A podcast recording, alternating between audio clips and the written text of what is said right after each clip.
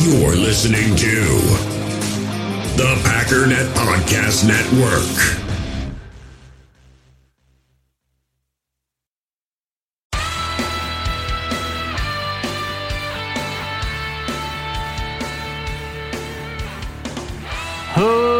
Ladies and gentlemen, welcome once again to the Packernet Podcast. I am your host and resident panelist, as always, Ryan Schlip.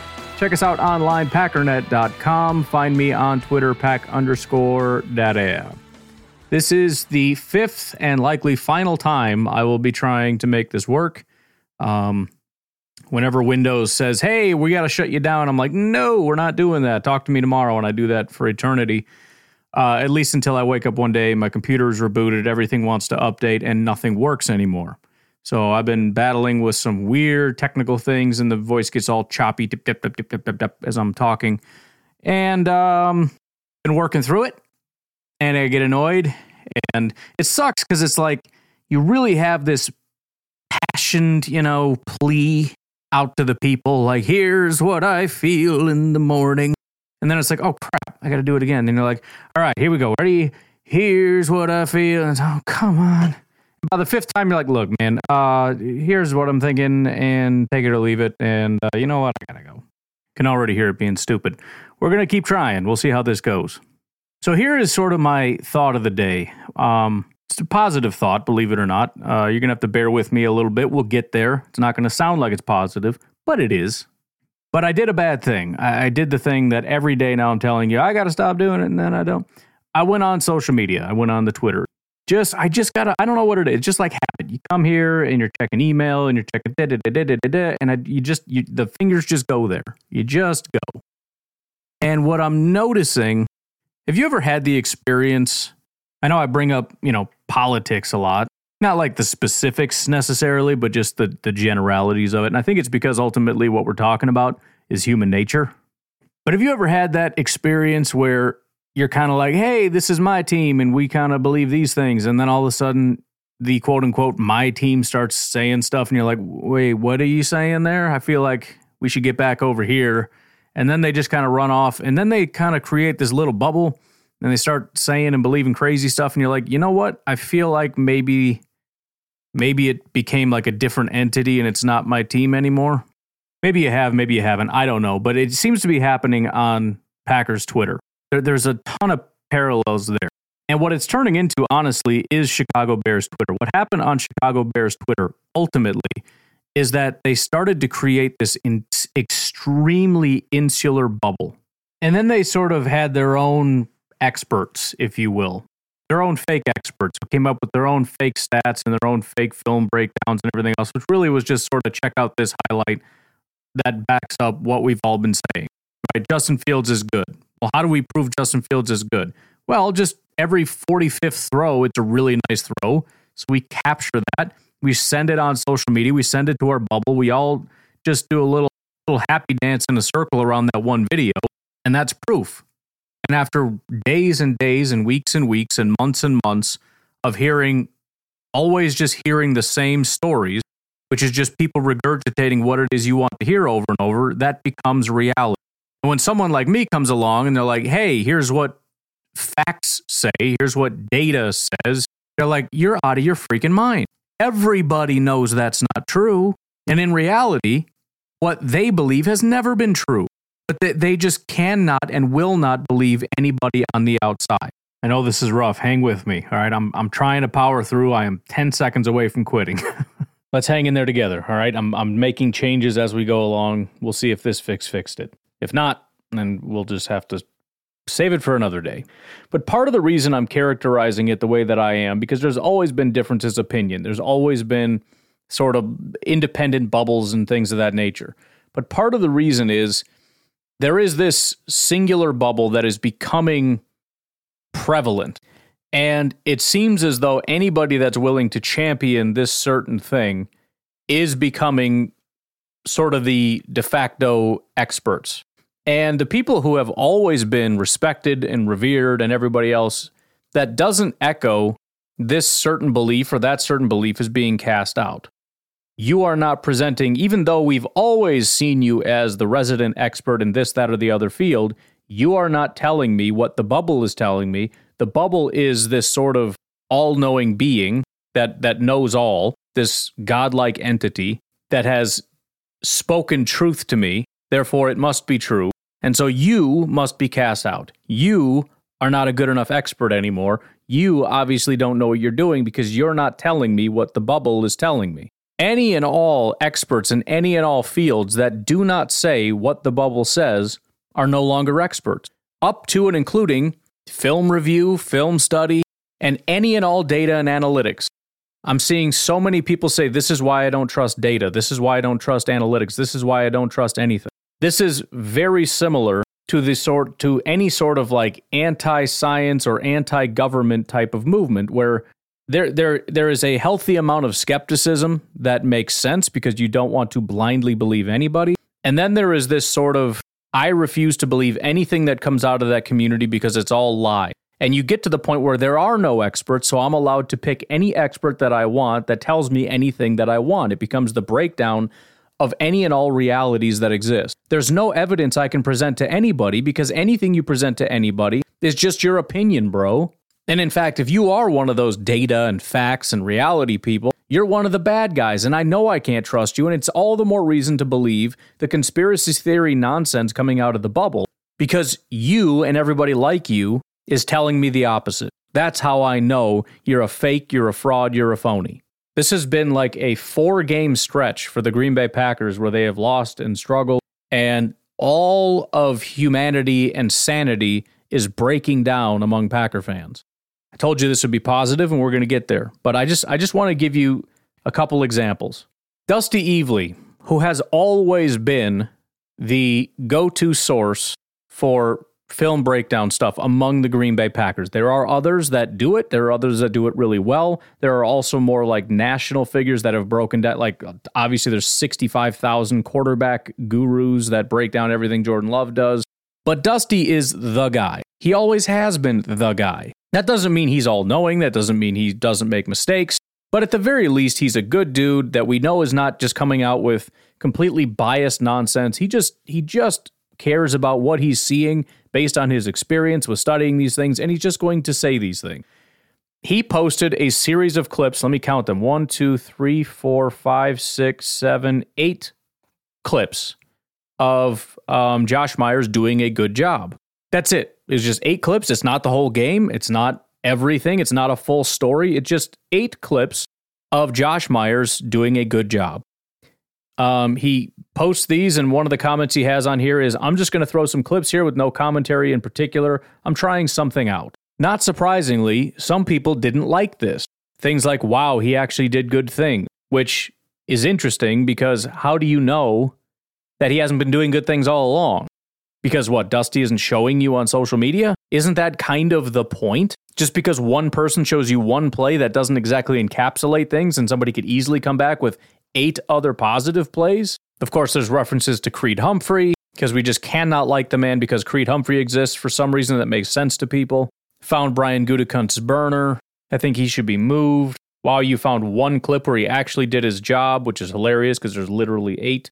Wow, he did his job for effing once, still doesn't make up for the countless other instances where he doesn't, etc., etc. Here is what Dusty posted in, in response to one of the comments, and it says, I wonder why he didn't show the first third down of the game where he was responsible for the guy immediately over him uh, on an up the middle run and missed so badly he fell on his own face. Nose tackle didn't even uh, need to put a move on him, or maybe one of the plays he blocked no one. I'm going to just read what Dusty said because every part of this needs to be said, and he says it better than I can. He says, Oh, wait, I know this one. I chose the Myers clips that I did for a handful of reasons. For starters, everyone has seen the clip you're referring to. It's like the one clip everyone has seen and is basing all of their evaluations on. I don't need to post it again. Pause. That's exactly correct. You can post one clip, it passes all around social media, and everybody uses that to continue to expand on their belief that he's a terrible football player, when in reality, the 99% of people are not watching him play.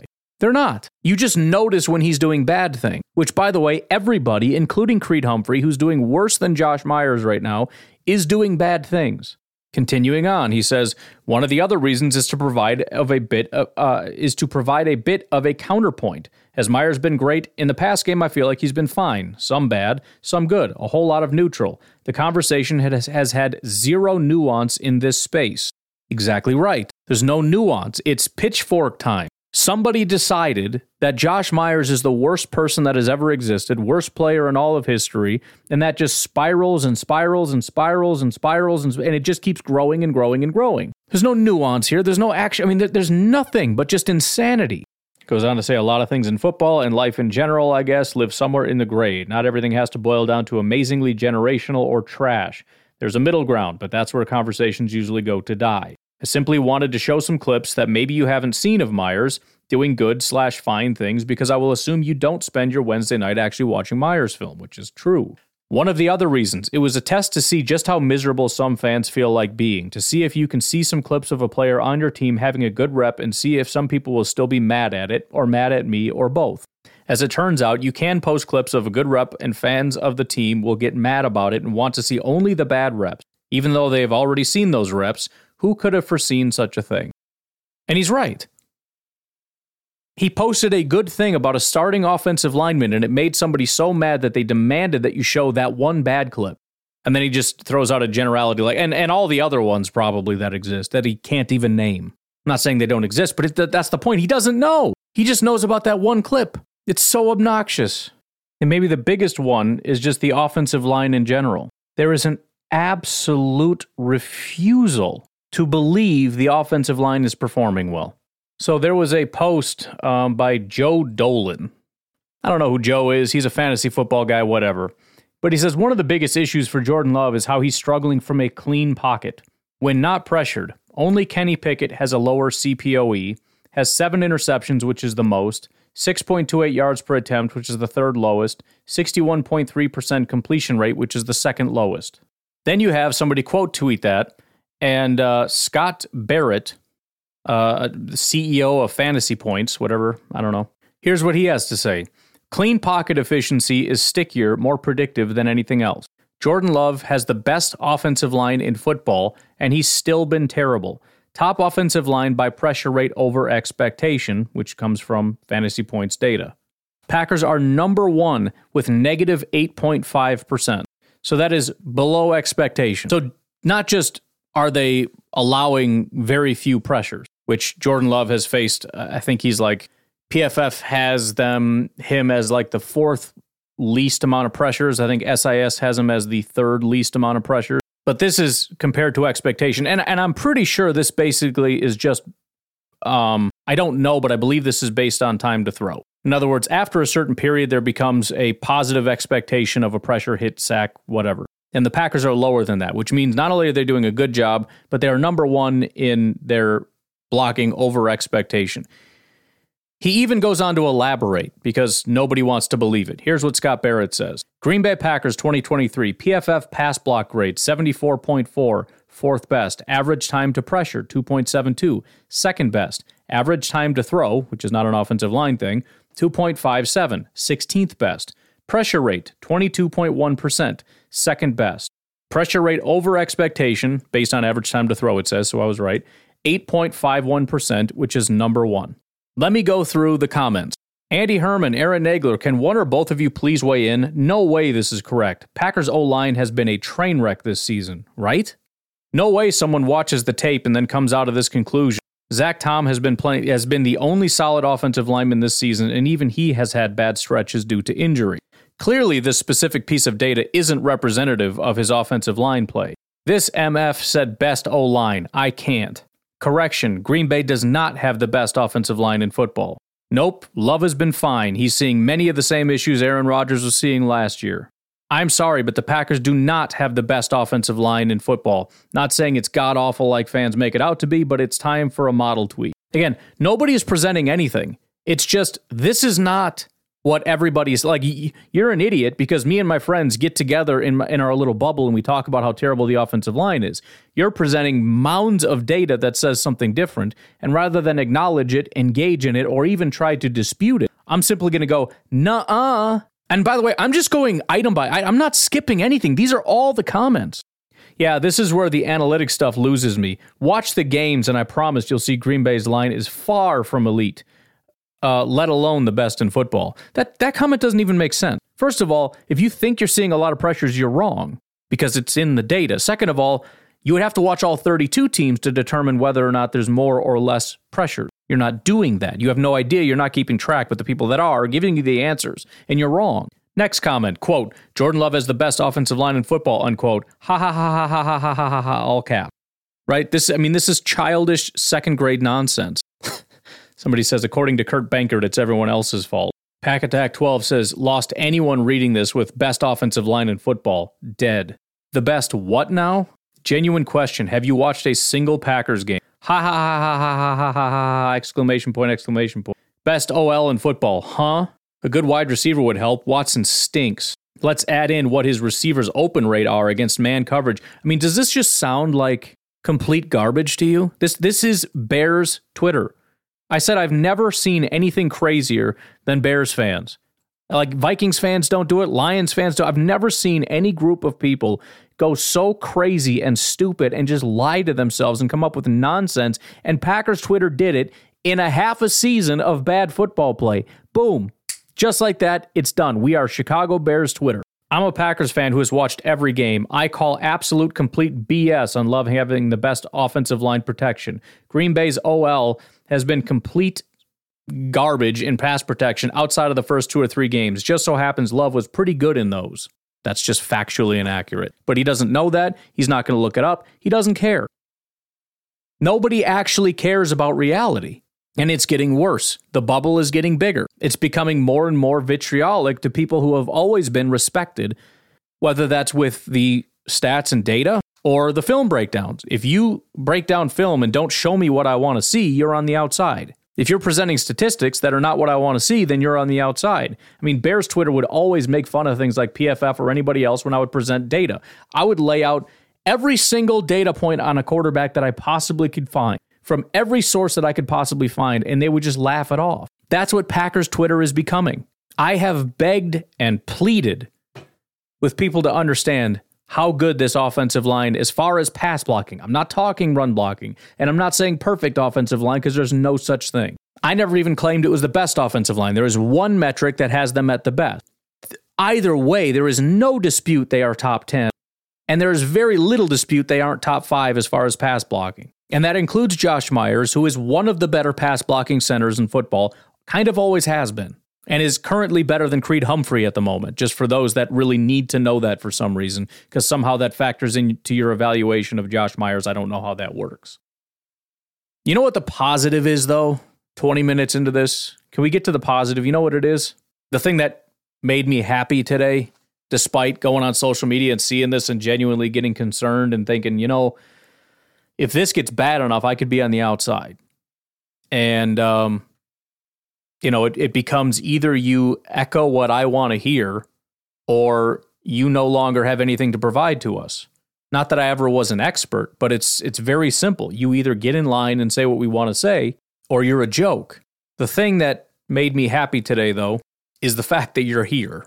And I know not everybody agrees with me on everything. In fact, I'm sure that nobody agrees with me on everything. But just the simple fact that there are people, aside from the few of you who are here just to rage listen, just just to to hate listen to this whole podcast, every word, just so you can seethe and punch stuff. Aside from those folks, there's at least a group of people, the vast majority of you, that are coming here. Hopefully, my hope isn't to, to come get your daily dose of reality. In other words, I will give you, I will be the all knowing person and you must do what I say. My own, the only thing I'm trying to do is present, present information as I'm seeing it. And everybody here, hopefully, is here to, to learn new information, take it back with you, and help to develop an informed position, not to just go with the crowd and do whatever everybody else says.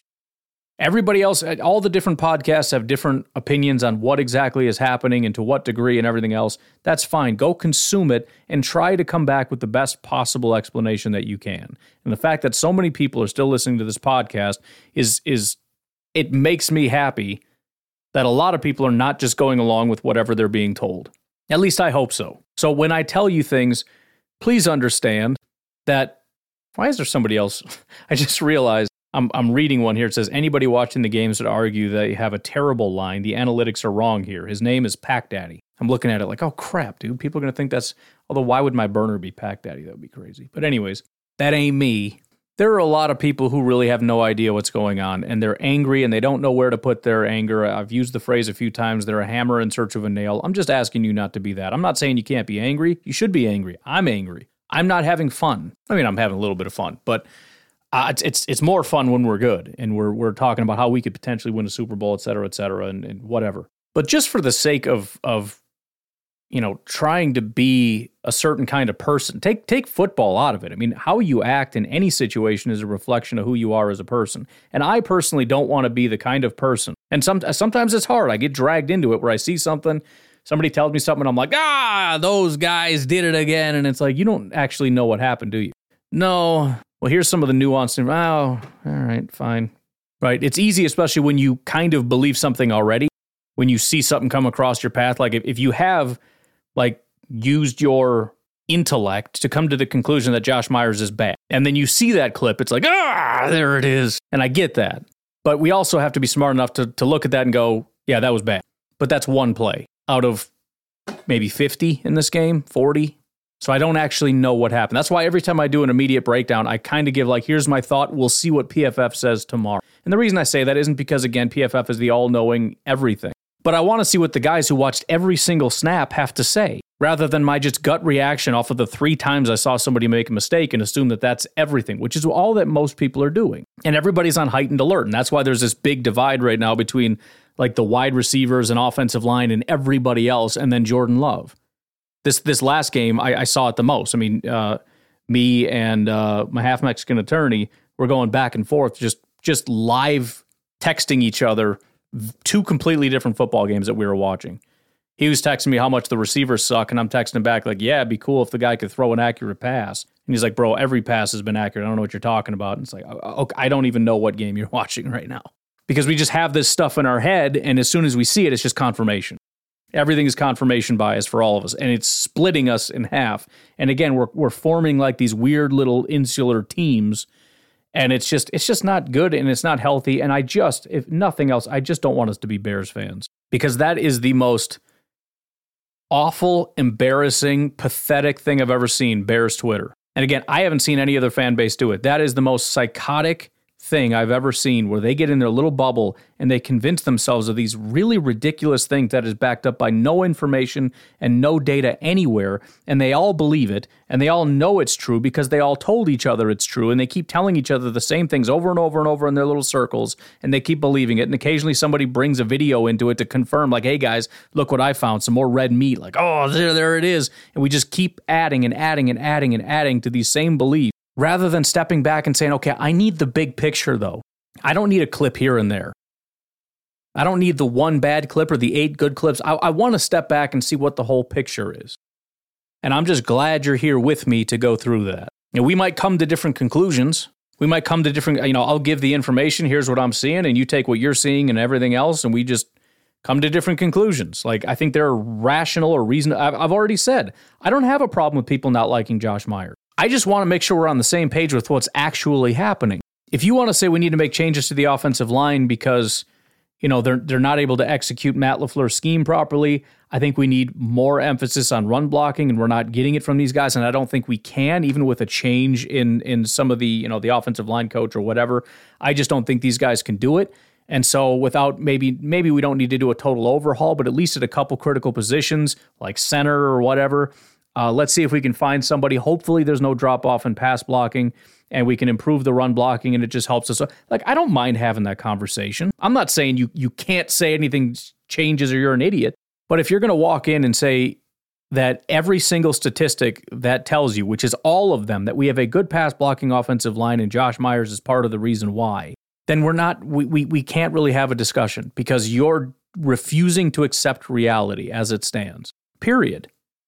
Well, I saw him do a bunch of bad plays. That's irrelevant. Everybody has bad plays. Creed Humphrey has bad plays. Is he garbage? David Bakhtiari messed up plays.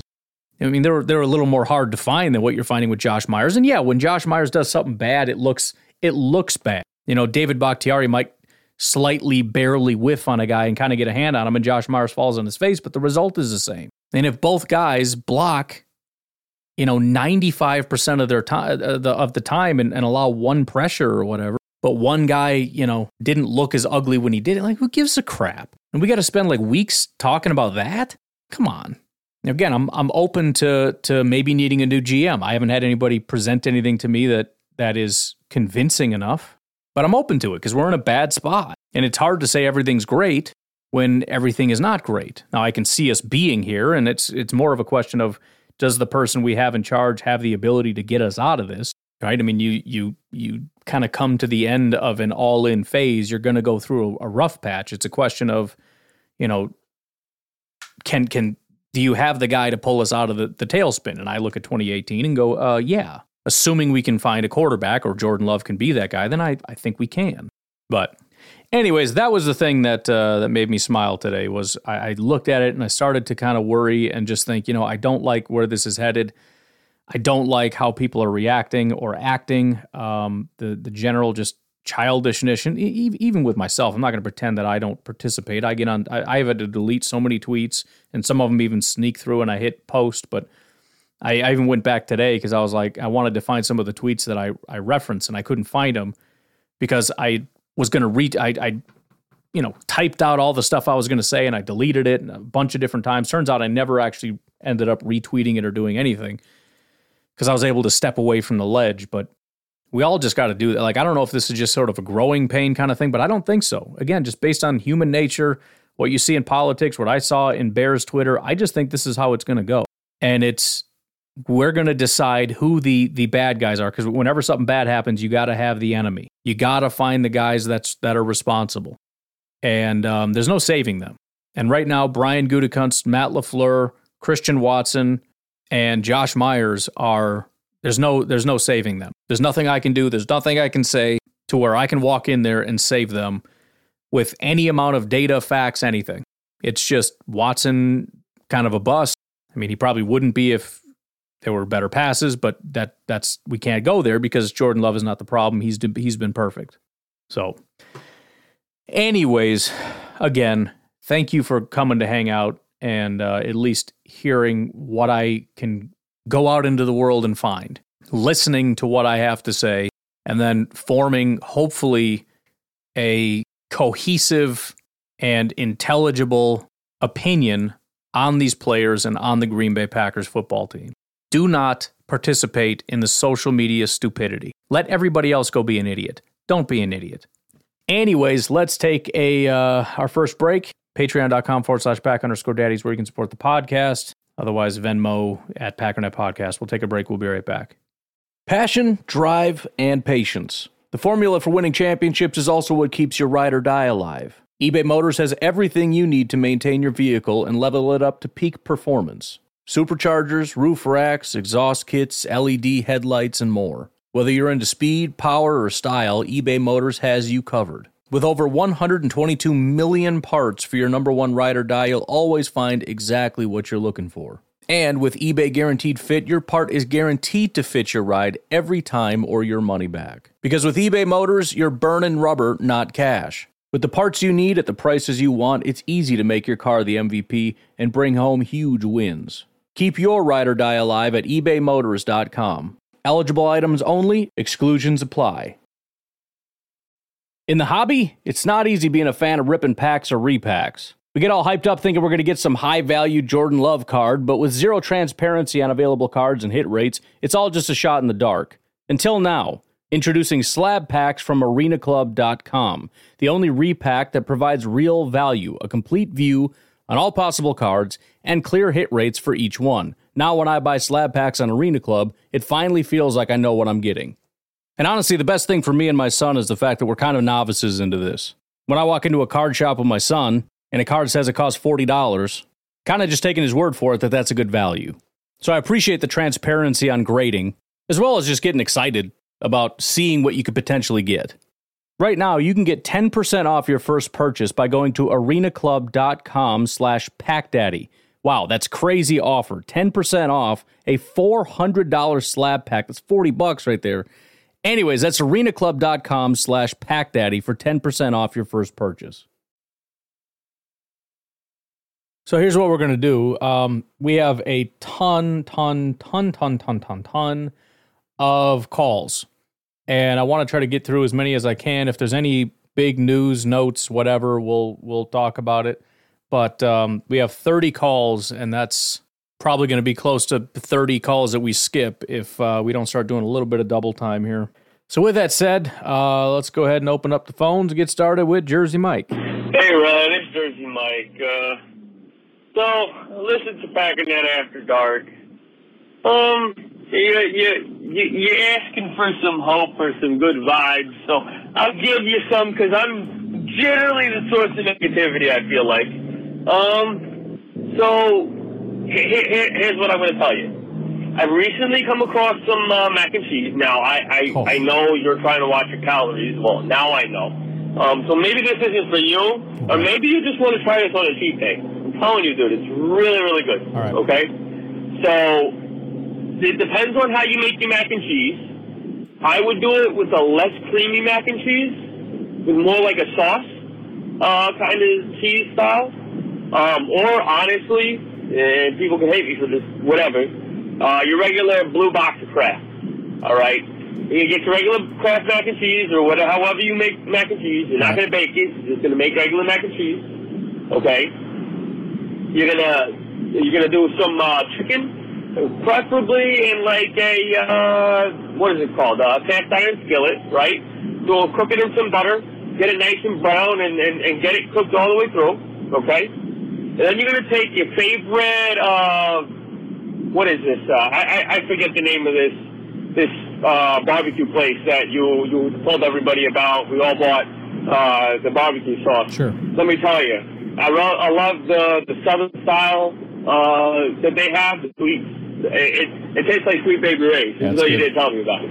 Um, but anyway, so you, you take some of that, you mix it in. You want to get it to the the, the hints of slight tints of brown. You don't want to you don't want to get like an overwhelming barbecue flavor in there. Just just a little bit of enough of one. Throw in your your chicken, your your seared or whatever the heck chicken. Uh, throw that in there. Mix it all up. Let me tell you, it's freaking delicious. It's so good. Um, so yeah, try that. Oh, by the way, I did the, the barbecue rub with the uh, with the the sauce, the tangy sauce, uh, that, that vinegary tasting one. Uh, I threw that on a rack of ribs. Threw that in the oven for like four hours at like 250 or 260. Oh my golly, so good, so good. Anyway, let's uh, let's keep talking about food because I can't be happy about the Packers. Anyway, catch you later. So let me get this straight. You're talking about barbecue chicken mac and cheese. That sounds amazing. That sounds like something that should probably happen. You're right about the calorie thing. Um, but I have been giving myself a cheat day as long as I as long as I can hit like the actual weight goals and whatnot. And, and I try to put it on like a Sunday so you can do something on the the Packer game. So we'll see. We'll see if I can get there. Maybe we'll do a little barbecue chicken mac and cheese. That sounds good, man. Hello. Hey, Ryan, it's hey. Seth. What's going on? What up? Um, I had a thought. Um, sorry. It's all right. Um, I had a thought about how a couple of callers have called in and made comments about, and I agree with this. Like, why is our offense so good when we're, you know, late in the game or the second half? And, you know, a couple people have mentioned, like, just run, hurry up and I know LaFleur says like it's not that simple, whatever. I'll be honest, I'm kind of like Juan LaFleur, just figure it out. If your offense is that much better and hurry up, you figure out whatever it is you need to do to run hurry up the entire game. I don't give a crap. But anyways, my thought was I think the reason it's so good for them is not because the offense is different that much or the scheme or anything. I just think the players don't have time to think. They just have to react. They just have to play. They're they they're I just feel like everybody's thinking too much. Like I got to make this block, or I got to make this read, or I got to make this pass, and I just feel like you get in hurry up and you get one or two good plays, and you don't have time to think. Play comes in, you call it, you're going, and so um, that, that that's my thought there. I don't know if that, there's any validity to that, but if there is, figure out how to run hurry up the entire game. I don't care, and it doesn't need to be forever. But if we can do it for a couple games just to get some confidence going, or even one game, or even the first quarter, maybe, um, I'll take it because it, it is weird how good we can look running hurry up and how crappy we look every other time. So uh, yeah, that's my thought. Talk to you later. Yeah, I don't know if I brought it up on the podcast or where I even saw it. Um, I'm trying to think where that could possibly even have been. But I was just kind of going down some rabbit holes and found some random, you know, stats and whatnot. Um, but what the heck was it? It was um I, I know it had to do with like by quarter the tempo. It was offensive tempo is, is essentially what it was. And the Packers are one of the slowest offenses. It was snaps per second, I think. Um, I feel like I said it on the podcast, but it was like snaps per second in the first half. They were like bottom five ish, and then snaps per second in the second half. They were like top five ish, let's just say. It was roughly to that degree. Um, and granted, when you're down by a billion, that's when you start to hurry up. So it may be correlation more so than causation, but to your point, I mean, what the heck is it going to hurt at this point? Get out there and just start trying to hurry and see if it helps. Um, if it's not so much the hurry up that's that's um, making us good as much as it's just it takes us that long to kind of get into a rhythm and we happen to be going at a fast pace, then we'll find out pretty quickly that that doesn't help. But you know, again, we're kind of in that phase now where it's like, I don't know, man, just try whatever and let's see how it goes. But um, yeah, if I didn't mention that on the podcast, I never know. I, I look at so much stuff and I say so much stuff. Sometimes I forget whether that was a look thing, a say thing, or both. But uh, there definitely is data to back that up. We are a very slow moving football team in the first half and a very fast moving football team in the second half. Hey, Ryan, Kyle from Madison. What up? And you're probably already going to answer this in some way by the time this airs, but in case you didn't, um, I don't have access to the All 22 that comes out today. But uh, a couple of my buddies are at the game this weekend, and I was just talking to them, and they're not pro somebody or anti somebody. Yeah. They really, they, they're not as, like I said, they don't have a problem like I do with Packer consumption. So they're not like that inside baseball. So they're not pro love, anti love, anything like that. Um, but they just were talking about how on a couple of when you when you you were actually in the stadium on a several of the passes, the comments were that the receivers that maybe weren't in the first two reads would kind of power it down, and then if Love worked back to them, the throws there were the throws were off because they had kind of powered it down, and they said it was something kind of evident. I also had heard is it Bill Michaels? Uh, one of the one of the post game shows I Sure. believe it was oh, maybe not Bill Michaels uh, Bill Schmidt excuse me.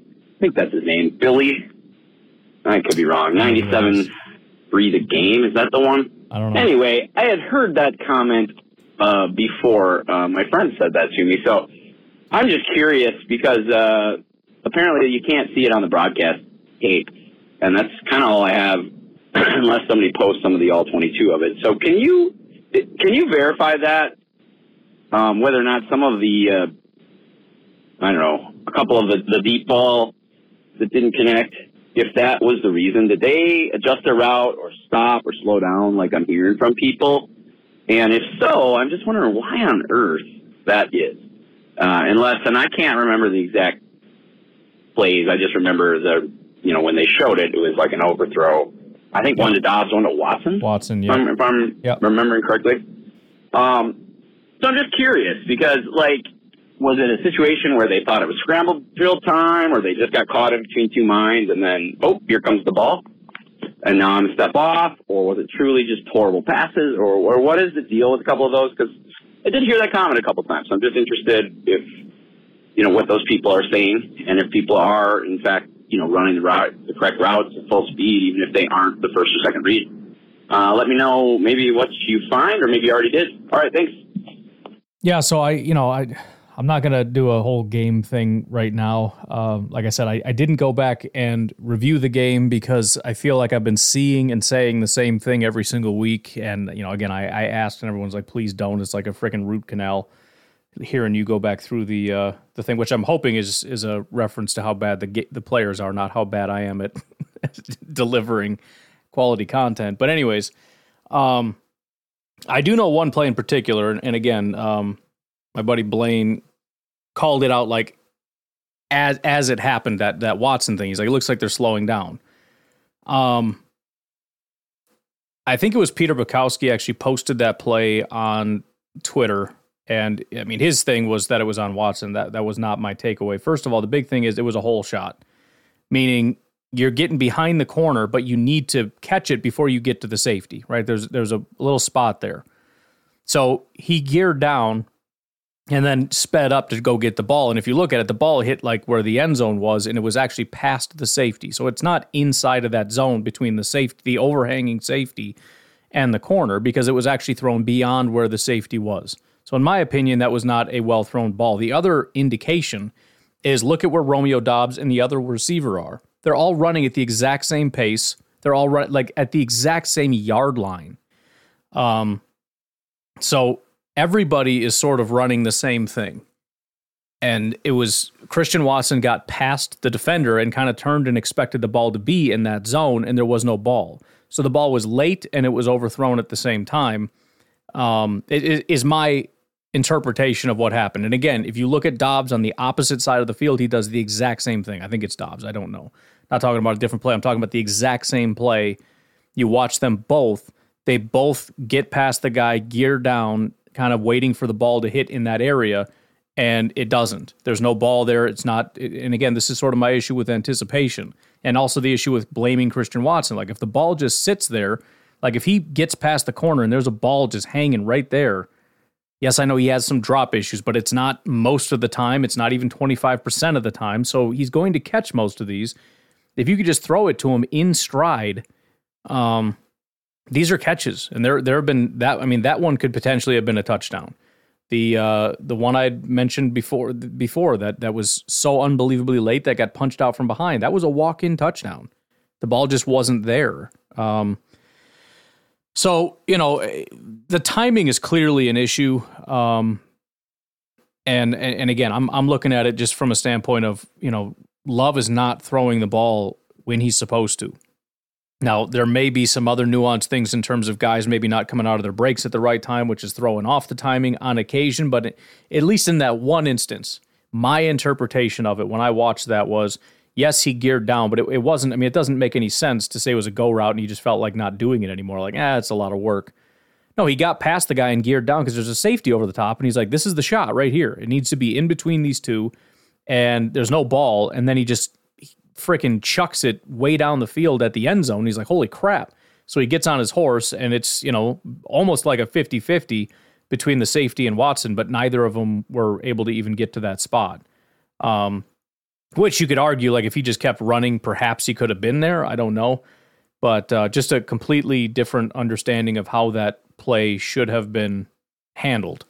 Um, so it, it was it, it, was clearly I shouldn't say it was clearly a miscommunication. It was likely a miscommunication, and one of them was wrong. I, I to me, it makes sense that you want to throw it in that open vacant spot because we've seen quarterbacks do that our whole life, right? You get behind the guy, and then there's the ball just sitting there before the safety can get to you or whatever. Um, but maybe not. I don't know. Uh, it's also possible that it was just a very late, very bad throw, but you know, I don't know. Now, as far as like, did that happen consistently? Maybe. I'm not entirely sure, and I don't know what they were being asked to do. It could be something I can go back and look at because I didn't really have a thing to want to go look at in this game. But um, maybe maybe I'll uh, see if that because because now I'm getting kind of curious. As much as it was like, look, I, I mean, it's everybody's saying the same thing, and I'm probably going to come to the same conclusion. Maybe it won't be. I don't know. I, I don't need further confirmation of what I believe. In other words, I, I don't need to go back and find guys wide open so that I can come on the podcast and say, "Yep, guys are wide open again."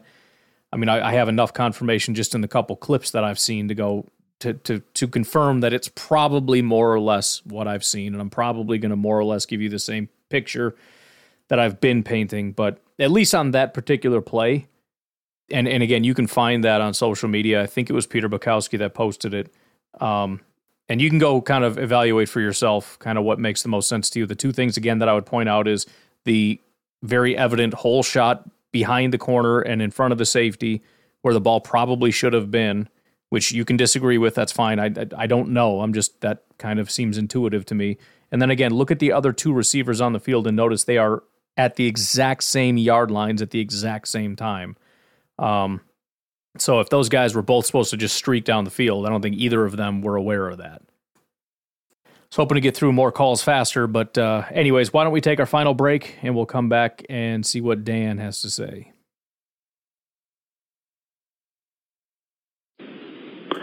Hey Ryan, Dan from uh, Arizona. What's up? So I'm sitting at my home office desk working, and I see a flash come on the phone for a trade for the Packers and uh, I can't believe they. Oh man, we just got into the trade part. This is going to be bumpy, man. this is going to be rock. Oh crap! All right, brace yourself. Here we go. Traded Rasul Douglas to Buffalo for a fifth round pick, or for a third round pick. Rasul in a fifth for a third round pick from Buffalo. I thought Rasul was our best cornerback this year. Does this mean we're officially going in the tank? I don't know. Crazy stuff. Anyway, go pack go. I mean, I my my stance is yes. That is what that means. Um, Brian Gutekunst would never say that. Um, nobody would ever admit that. But that if if this was 2020, would they have traded Rasul Douglas for a third, for a second? I mean, maybe for a first. I don't know. But the answer is no. They would not have done it. Um, now, supposedly, they weren't shopping anybody. They didn't have any interest necessarily in tanking. Assuming we take Brian Gutekunst at his word when he says that, I, I think the thought process must have been, you know, kind of like most of us are saying, we'll see how it goes, but it obviously looks like we know where this is headed. And um, so they're like, let's not trade anybody away. Maybe we'll take some phone calls, but um, We'll just we'll just give these guys the opportunity to play out the season and see how it goes. And then when they got an offer, which they felt was a very good offer, I know nobody likes it because of the supposed Packers third round curse, but you have to understand the GM of the Packers is not going to go, well, I suck in the third round, so I'm not going to do that. He's not going to do that. It's a simple value proposition. And you got to remember, like, top one of the top pass rushers signed for like a third round pick. So getting a third round pick for a corner who's playing well, but also playing absolutely the best of his entire career and is unlikely to stay at this level, also getting older and et cetera, et cetera. I guess they just said we kind of wanted them to be able to finish out the season as best as they could, and we'll see how it goes. But, you know, this is a pretty good offer, especially considering what I paid for him. That's a heck of a flip. That looks pretty good on my resume. Took a guy off a practice squad and flipped him for a third. So we're going to go ahead and do it. I don't know. That that's the best I can do to interpret, but even that is based on assuming everything you heard from Gutekunst is is accurate, and who knows how much is accurate and how much is maybe slightly misrepresented.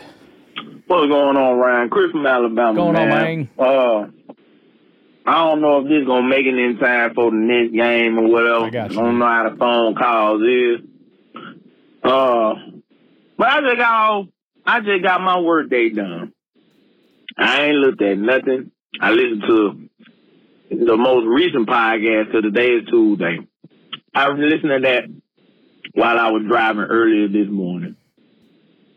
And you were talking about, you know, how Rasul Douglas, you know, was one of the players that you were looking for players that, you know, that kind of stand out and, and want to be here and be on the team. That's the one thing I'm waiting for is the guys to be the cream that rises to the top, and he's the one guy that made it, and we traded him. Fair enough. whatever, whatnot, you know. And and I remember you were talking about how after the game he was the last one to shout, last one. Yep. You know, he was still at the locker and they were just still trying to figure some things out, you know, basically taking on a leadership role or whatever, whatnot. So why why do I get off work? Why do I get off work and, and I go on my phone and I got notifications all over the place that we done traded Rasul Douglas. Why in the ooh, ooh, ooh, ooh, let me get it because I almost let one slip. Why are we trading Rasul Douglas, man? Why are you trading Rasul Douglas, who arguably is playing beside Rashan Gary, playing like one of the, he's one of your best defensive players that's on the team that's being productive. Yep. Okay, so what's going on? And what you trading for? So I'm like, what what did we trade him for? A freaking third round pick. And we gave up a few. A freaking third round pick that we always screw up. You done you done traded away one of the top one of our top cornerbacks, one of our top productive players on defense, and a leader in the locker room for a third round pick that you ain't gonna do nothing but screw up anyway because every third round pick you pick. I don't understand what is going on with this team this year. I, I'm just over this. I'm over this team. I'm over the quarterback. I'm over the coach.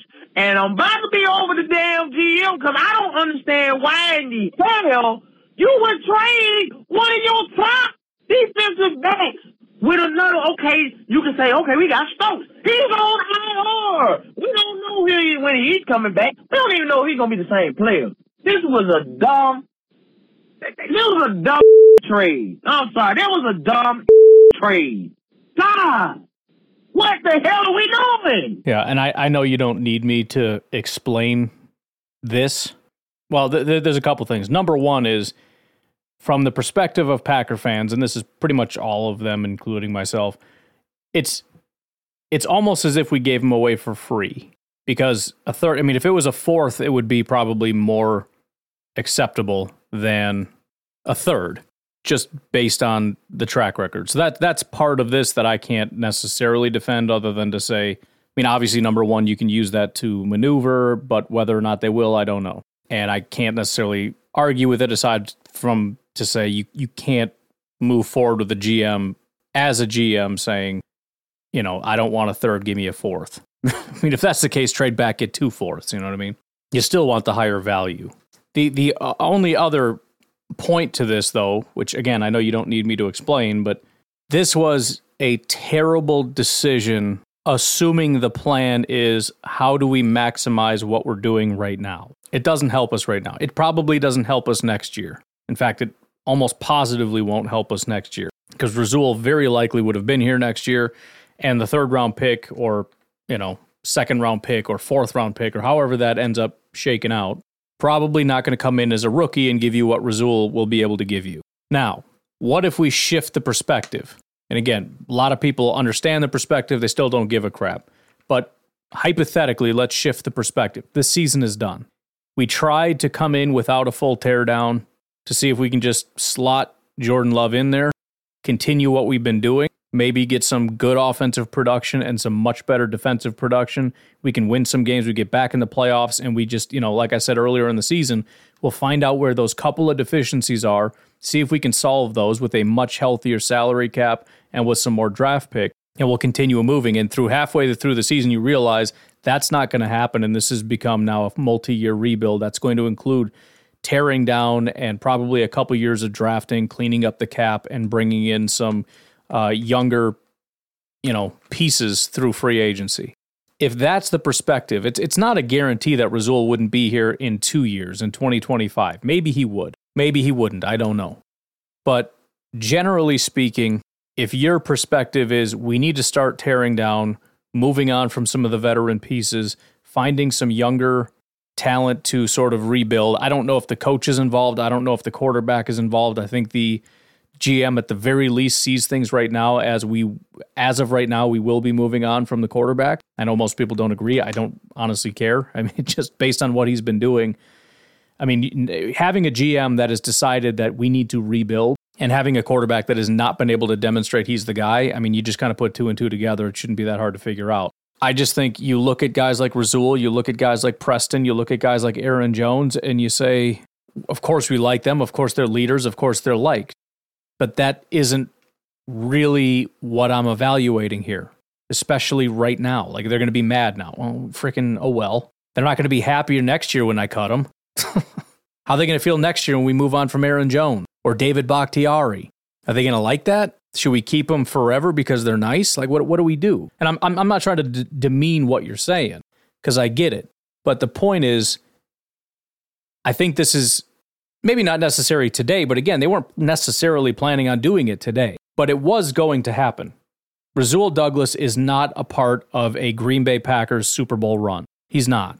Now there is a slim chance we get like the number one pick. We get Caleb Jones or uh, Caleb Williams. He is Pat Mahomes day one, ready to rock and roll, and we're we're making a push. And man, it would have been nice if we had Rasul. That's possible, but let's be completely honest with how unlikely that is. And by the way, if we have Rasul, we're much less likely to get Caleb Williams. The odds of us getting a top three, top two, number one pick, um, I would say went up.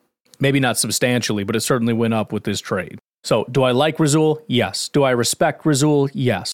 Do I think it makes sense to start selling off assets that are, you know, older and not a part of a run in two to three years? Yes, I do. And as much as I understand that everybody hates third round picks, that is a relatively high price for a guy like Rasul. And um, I guess, I mean, it just is what it is, you know. Chris from Alabama again. You know what? What? You know what? What? The only, the only type of sense that I, bro, we traded Rasul Douglas and a fifth round pick for a single fuck ass third round pick. So now I'm I'm I'm I'm 38 hot. I'm steaming ears. My man, it's steam coming out my doggone ears right now. But you know what? I just thought about, and the only thing that I can make sense about this is and, it, and I think this might, it ain't far fetched, but it might be far fetched to be thinking about it as early as I'm thinking about it. But I don't think it's far fetched. I think now, I know where you're going. Out. I might be, I might be a little crazy because I'm kind of, I'm kind of irritated, but I'm gonna go ahead and run that by you though, because this might be what's be going on. Okay, so now you traded a fifth rounder and Rasul Douglas for a third rounder, so now you got two seconds, two thirds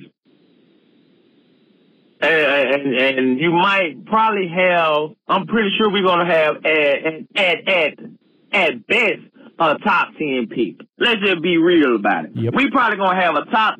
We either gonna we gonna be picking top ten or less. If we aren't in the top ten, it's gonna be like eleven or twelve. I highly doubt it how how this team is playing, and you just traded away your best right. one of your best defensive players. So what if, what if didn't didn't didn't uh, Goody say that we'll know by week eight if Jordan Love was a guy? I'm saying. Yeah, we going into week nine. Yep. He might know what he's trying to do. This is the only sense I can make of it. We got two seconds, two thirds. You package a second and a third with I pick and probably something else next year. Maybe try to move up to one one or two picks, get the quarterback, and still have one second round and one third round. Or you might just take a second and give the two thirds away because the third round is garbage. Give two thirds away, a second rounder, and the pick there, and we move up. They get that pick, the two third round picks, and the second round pick, we go up and get the quarterback that we need to go up and get. That's the only sense that I can make of this right now. If that's not what the plan is, I don't know why the hell you you trade Rasul Douglas, man. It, it just don't make no sense to me, man. It it, it really don't, man. Damn, I'm man. Man, man, man, man. That's the only thing I can I can make sense of, man. Man, it's crazy, man. Oh, what's going on with this team? Yeah, I mean it's it's it's tanking right? It's just we're we're tanking. It's um, if I told you, Chris from Alabama, that your job was we're done with this season. I don't give a crap. Your job is to rebuild this team, and I'm not going to give you very much time. What are you going to do? And somebody calls you and they say, I want Rasul Douglas. Now, you know, certainly could look at that and be like, nah, it's not, I don't really need to do that. But then you, you get the gears turning a little bit and you think, let's just say hypothetically, he's thinking we need a new quarterback. Right now, we're picking seven. We're not getting a new quarterback, not one of the best ones. We'd have to keep losing. Well, if we didn't have Rasul, that'd be easier. Also, and I don't know how much they actually care, but the draft is in Green Bay in 2025. So if let's say you wanted to package two first round picks to move up, well, what if Mark Murphy's like, eh, eh, you're not trading the 2025 first? That's off the table. Getting a little bit extra firepower, another second, another third. You say, well, third round won't get you anywhere. It's not necessarily true. If you look at the trade charts, it'll it'll tell you it'll it'll bump you up a little bit, even if it's just a sweetener. You figure two thirds is basically a second, two seconds is basically a first. So having two seconds and two thirds is kind of similar to having a first and a second. Those have a lot of value if you're trying to trade up. And we'll see how it goes. If we go on to win a bunch of games, then it is what it is, and we'll use the picks as best we can to try to find some some talent here or there or whatever. But yeah, man, if you're sitting at four, you need to get to three. Let's just say right now Chicago has three, but let's say I don't know. Let's say Arizona ends up with three. Chicago t- gets one and two. Arizona has three. That's not how it is right now, but let's just say. So they go quarterback, wide receiver, quarterback, tackle. Arizona probably not getting a quarterback because the cap situation makes their quarterback somewhat untouchable. Too much of a dead cap hit, and who's going to want to take on a contract for a quarterback that kind of sucks and is injured? So Arizona's stuck with the guy. If we're sitting at four and want to package some stuff, just, I mean, first of all, Arizona would love to move back one spot and get a little bit of a haul. But the point is, you never know how this stuff is going to shake out. It, it really is just, as, as Gutekunst has talked about, process. And when you've determined that your season is done and you need to rebuild in a new direction and likely are going to need a new quarterback, the process changes to acquiring assets, acquiring uh, draft picks, and dumping, you know, some of your more older, more expensive pieces to free up some cap space. That's that's the situation we're in. So, anyways, I'm going to leave it at that. You guys have a good rest of your night. I will talk to you tomorrow. Have a good one. Bye bye.